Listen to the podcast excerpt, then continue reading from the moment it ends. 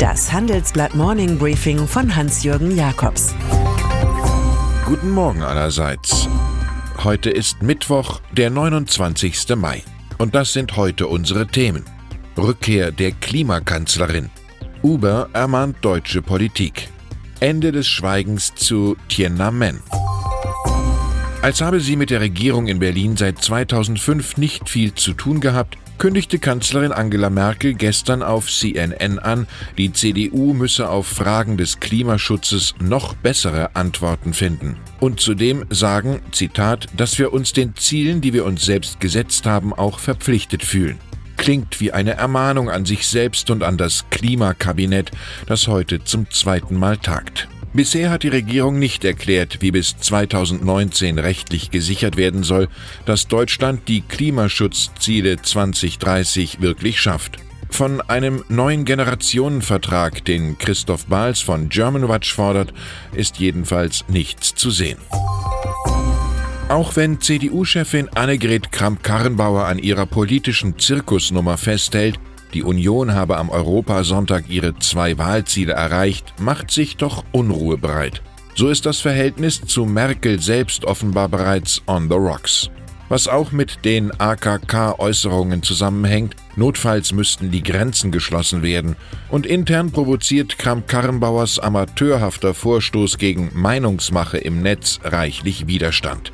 Demokratie lebt von Kommunikation, sagt uns Digitalstaatsministerin Dorothee Bär von der CSU. YouTube biete viel Potenzial, die Jugend für Politik zu interessieren. Und das Grundgesetz schütze die Meinungsfreiheit in allen Medien, erläutert CDU-Vize Armin Laschet vielsagend. Das alles ist kostenloser Nachhilfeunterricht für eine versetzungsgefährdete Politikerin, die sich so etwaige Kanzlerinnenpläne abschminken kann. AKK gehört zu einer Kategorie von Personen, die, wie Kurt Tucholsky sagen würde, lieber einen Stehplatz in der ersten Klasse hat als einen Sitzplatz in der dritten. Ansehen will Dara Khosroshari nach einigen Skandalen in Deutschland ganz schnell mehren. Und dafür bemüht der Chef des Mobilitätsdienstleisters Uber auch ein Sprichwort. Vertrauen verliert man im Galopp, aber man muss es zu Fuß zurückgewinnen.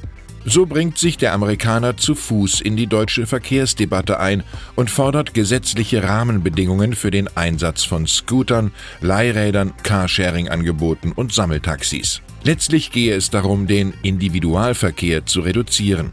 Das erklärte Khosrow Shahi im großen Handelsblattgespräch. Uber will außerdem mit der Google-Schwester Waymo kooperieren und von Städten aus in den ländlichen Raum expandieren und irgendwann profitabel sein. Hier wird der CEO zum Orakel und sagt, nicht in den nächsten ein oder zwei Jahren, aber es wird kommen. Im Folgenden hören Sie eine kurze werbliche Einspielung. Danach geht es mit dem Morning Briefing weiter. Nutzen statt Besitzen. Textilsharing schenkt Ihnen Freiheit und Flexibilität. Mewa Textilmanagement kümmert sich um Ihre Betriebstextilien und das ganz individuell auf Ihre Bedürfnisse zugeschnitten. Mewa übernimmt für Sie die gesamte Logistik rund um Arbeitskleidung, Mehrwegputztücher und vieles mehr. So sind Ihre Mitarbeiter stets perfekt ausgestattet und Sie selbst haben den Kopf frei für Ihren Betriebsalltag. In wenigen Tagen am 4. Juni jährt sich das Massaker auf dem Tiananmen-Platz zum 30. Mal. Ein Ereignis, das die chinesische Regierung komplett aus dem Geschichtsbuch wegretuschiert hat. Die Erinnerung daran hat jedoch Tiang Lin nie in Ruhe gelassen. Sie ist heute 66 Jahre alt. Sie war als Leutnant der Volksbefreiungsarmee mit dabei und erzählt nun erstmals von den Ereignissen von damals. Von den Tötungen der protestierenden Studenten und von dem Widerstand von Offizieren gegen die Befehle von oben. Aber auch erzählt sie von ihrem Gram darüber, dass Generationen kommunistischer Parteiführer nie Gewissensbisse gezeigt hätten. Augenzeugen von damals müssten sich äußern. Das sei eine Pflicht gegenüber den Toten, den Überlebenden und den Kindern der Zukunft, erklärte sie der New York Times. Peking-Kenner wissen, Artikel dieser Art schmerzen die Regierung mehr als wüsteste Drohungen im Handelskrieg. Tianglin hat nach dem Interview das Land verlassen. Dem Wesen von Zalando, dieser zum Imperium gewordenen Start-up-Bude aus Berlin, gingen Miriam Schröder und Thomas Thuma im vorigen Jahr im Handelsblatt-Magazin nach. Für den Report werden sie mit dem Herbert Quandt Medienpreis ausgezeichnet. Die Begründung der Jury, große Recherchetiefe und fesselnde Sprache, genauso wie erhellende Einblicke in die datengetriebene Funktionsweise des Plattformunternehmens. Der Quantpreis geht auch an das Magazin Kapital für das Stück Operation Wüstenstrom, die Arte WDR Koproduktion im Schatten der Netzwelt und den Wirtschaftswoche-Report Kauft das jemand oder kann das weg? Zum Darwinismus im modernen Weltkapitalismus gehört das gelegentliche Staunen über unvorstellbar hohe Geldbeträge.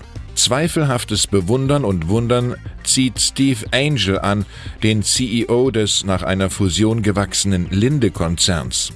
Der Mann streicht für 2018 rund 56 Millionen Euro Gehalt ein. Ein klares Zeichen dafür, wie sehr der deutsche Traditionsbetrieb Linde in US-Dimensionen hineingewachsen ist. Stattliche Summen besitzt auch Mackenzie Bezos, bis vor kurzem Frau des Amazon-Gründers Jeff Bezos. Nach der Scheidung hat sie nun etwa 33 Milliarden Euro Vermögen. Einen Großteil davon will sie über die Initiative The Giving Pledge spenden. Wann sind Kooperationen zwischen Firmen sinnvoll? Welche Chancen gibt es? Welche Hürden sind zu beachten? Das sind die zentralen Fragen des diesjährigen Dialogs zur Hall of Fame der Familienunternehmen. Es diskutieren unter anderem KPMG-Vorstandsfrau Vera Karina Elter, der Geschäftsführer der Horst Baumarktkette Philipp Möller und Judith Dada vom Venture Capital Unternehmen La Familia. Wenn Sie am 13. Juni in Hamburg mit dabei sein wollen, schreiben Sie mir bitte an jakobs at morningbriefing.de. Eine Handvoll Karten habe ich zurückgelegt. Und dann ist da noch der Brita Wasserfilterunternehmer Markus Hahnkammer, der auf den Spuren seines verstorbenen Vaters am Standort Wiesbaden Profifußball fördert. Der SV Wehen Wiesbaden hat es dabei tatsächlich in die zweite Bundesliga geschafft, womit kaum einer gerechnet hatte. Dabei haben die Hessen mit Ingolstadt sogar einen Club bezwungen, der schon Erstligist war und zudem zum VW-Imperium gehört. Als gebürtiger Wiesbadener ist dieser Aufstieg natürlich eine lokalpolitische Offenbarung und eine gute Geschichte ist es auch noch.